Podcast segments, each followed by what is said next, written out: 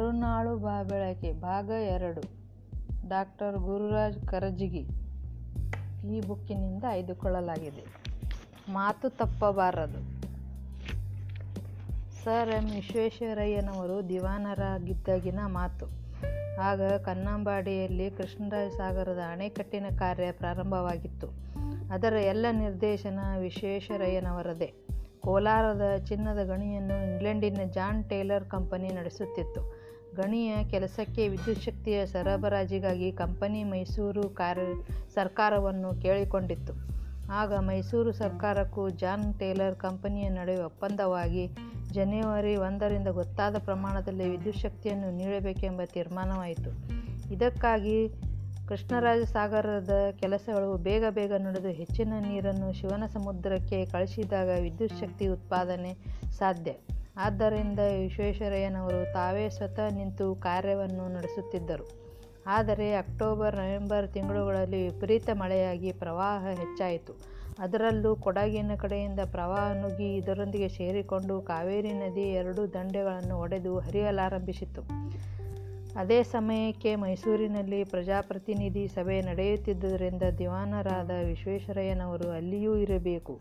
ಕ್ಷಣ ಕ್ಷಣಕ್ಕೂ ನೀರಿನ ಮಟ್ಟ ಹೆಚ್ಚುತ್ತಿರುವ ವರದಿ ಕನ್ನಂಬಾಡಿಯಿಂದ ಮೈಸೂರಿಗೆ ಬರುತ್ತಿತ್ತು. ಕೆಲಸಗಾರರು ಭಯದಿಂದ ಕೆಲಸ ನಿಲ್ಲಿಸಿಬಿಟ್ಟರು. ಹೀಗಾದರೆ ಜನವರಿ ಒಂದರಿಂದ ಕಂಪನಿಗೆ ವಿದ್ಯುತ್ ಶಕ್ತಿ ಒದಗಿಸುವುದು ಅಸಾಧ್ಯ. ಮಹಾರಾಜರೇ ದಿವಾನರಿಗೆ ಹೇಳಿದರು.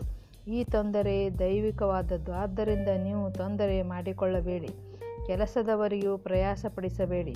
ವಿದ್ಯುತ್ ಸರಬರಾಜಿನ ದಿನವನ್ನು ಮುಂದಕ್ಕೆ ಹಾಕಿ. ಇದಲ್ಲದೆ ಜಾನ್ ಟೇಲರ್ ಕಂಪನಿಯ ಮಾಲೀಕರು ಲಂಡನ್ನಿಂದ ತಂತಿಯನ್ನು ಕಳಿಸಿ ಪ್ರಕೃತಿಯು ವೈಕೋಪದಿಂದ ಆದ ಸ್ಥಿತಿ ನಮಗೆ ತಿಳಿದಿದೆ. ಆದ್ದರಿಂದ ನೀವು ವಿದ್ಯುತ್ ಶಕ್ತಿ ಸರಬರಾಜಿನ ದಿನವನ್ನು ಮುಂದೂಡುವುದಕ್ಕೆ ನಮ್ಮ ಅಭ್ಯಂತರವೇನೂ ಇಲ್ಲ ಎಂದು ಸಮಾಧಾನ ಹೇಳಿದರು.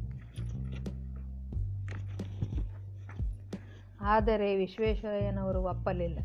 ಕನ್ನಂಬಾಡಿಯಲ್ಲಿದ್ದ ಅಧಿಕಾರಿಗಳನ್ನು ಕರೆದು ಎಷ್ಟು ಸಾಧ್ಯವಿದೆಯೋ ಅಷ್ಟು ಜನ ಕೂಲಿಕಾರರನ್ನು ಸೇರಿಸಲು ಹೇಳಿದರು. ಹದಿನೈದು ಇಪ್ಪತ್ತು ಸಾವಿರ ಗೋಣಿ ಚೀಲಗಳಲ್ಲಿ ಮರಳು ತುಂಬಿ ಅವುಗಳಲ್ಲಿ ನದಿಯ ದಡಕ್ಕೆ ಹಾಕಿ ಭದ್ರಪಡಿಸತಕ್ಕದ್ದು. ಒಂದು ಸಾವಿರ ದೀಪಗಳನ್ನು ಹಚ್ಚಿ ರಾತ್ರಿ ಪಾಳಿ ಕೂಡ ಕೆಲಸ ನಡೆಯತಕ್ಕದ್ದು ಎಂದು ಅಪ್ಪಣೆ ಮಾಡಿದರು. ದಿವಾನರು ರಾತ್ರಿ ಕನ್ನಂಬಾಡಿಯಲ್ಲೇ ಉಳಿದು ಉಸ್ತುವಾರಿ ಮಾಡುವರು. ಬೆಳಗ್ಗೆ ಮೈಸೂರಿಗೆ ಬಂದು ಸಭೆಯ ಕಾರ್ಯಕಲಾಪ ನಿರ್ದೇಶಿಸುವರು ಮತ್ತೆ ಸಂಜೆ ಕನ್ನಂಬಾಡಿಗೆ ಪ್ರಯಾಣ.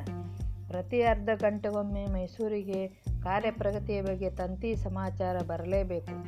ಜನವರಿ ಒಂದರಂದು ಮಾಡಿಕೊಂಡ ಒಪ್ಪಂದದ ಒಂದು ಕರಾರನ್ನೂ ಮೀರದಂತೆ ಜಾನ್ ಟೇಲರ್ ಕಂಪನಿಗೆ ಗೊತ್ತಾದ ಪ್ರಮಾಣದ ವಿದ್ಯುತ್ ಶಕ್ತಿಯನ್ನು ನೀಡಲಾಯಿತು. ಮಹಾರಾಜರಿಗೆ ತಾವು ಕೊಟ್ಟ ಮಾತು ಉಳಿಯಿತಲ್ಲ ಎಂದು ಸಂತೋಷವಾಯಿತು. ಇಂಗ್ಲೆಂಡಿನ ಕಂಪನಿಗೆ ಇದು ಪವಾಡವೆಂದು ತೋರಿತು. ಇಂಥ ಪವಾಡಗಳನ್ನು ಮಾಡಬಲ್ಲದ್ದು ಛಲ. ಕೊಟ್ಟ ಮಾತನ್ನು ಮೀರದಿರಲು ಮಾಡಿದ ಮನೋನಿರ್ಧಾರ ಪವಾಡ ಹೊರಗೆ ಕಾಣುತ್ತದೆ. ಆದರೆ ಅದು ಪ್ರಾರಂಭವಾಗುವುದು ವ್ಯಕ್ತಿಯ ಮನಸ್ಸಿನ ದೃಢತೆಯಲ್ಲಿ. ಧನ್ಯವಾದಗಳು.